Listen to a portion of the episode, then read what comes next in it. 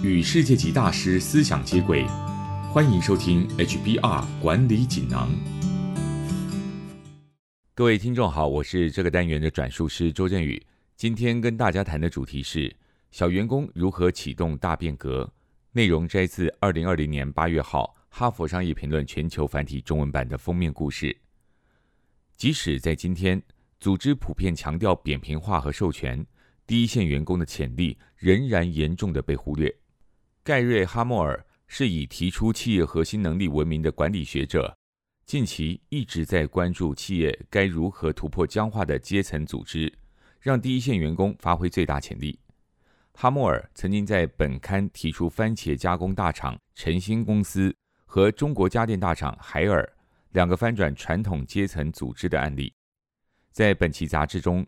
他则以法国轮胎大厂米其林最近的变革，说明企业可以从底层翻新，释放出巨大的能量。米其林这家全球轮胎龙头制造商，向来严格要求流程标准化，以提高生产效率。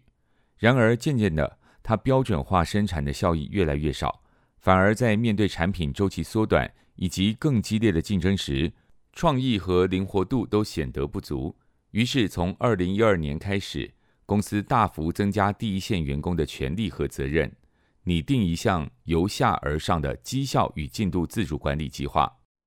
这项全新的计划包括了三个主要方向：第一，计划主导人在全球各工厂招募自愿尝试的主管和营运团队，来进行实验性的改革；接着再扩大范围。计划的第一步便是招募志愿人员。也就是寻找愿意尝试这个新方法的主管和营运团队，主导人造访各个工厂，向各地主管和团队推销他的计划。到了二零一二年十月，主导人已经招募了三十八个团队，包含十七座工厂，一千五百人，大约占公司总人数的百分之一。接下来几个月，参与计划的每一座工厂都个别举办了启动会议。会议中，计划主导人提醒他们。这项任务的重点是要让团队找到解决方案。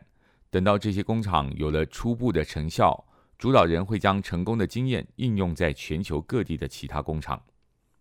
第二，逐渐将各项重要任务授权给第一线员工。初期授权给第一线员工的任务为排班、生产计划以及招募新人。后来授权的项目逐渐开放，甚至让他们参与工厂设计。人员配置和年度目标规划。以米其林的例子来说，团队在拥有自主权之后，开始接管生产规划。短短几个星期之后，团队就能有效地执行这项工作任务。除生产规划之外，计划主导人也尝试开放其他领域，让员工拥有更多自主权。于是，员工逐渐接管了出缺勤，并且设立通讯群组。以便及时调整人员的配置和排班，有些工厂还让工人参与招募与活动，以及更改薪资福利标准。第三，主管的角色从上司变成导师，走向幕后领导。哈默尔鼓励团队领导人放手，将自己的角色从决策者转变为赋予员工能力者。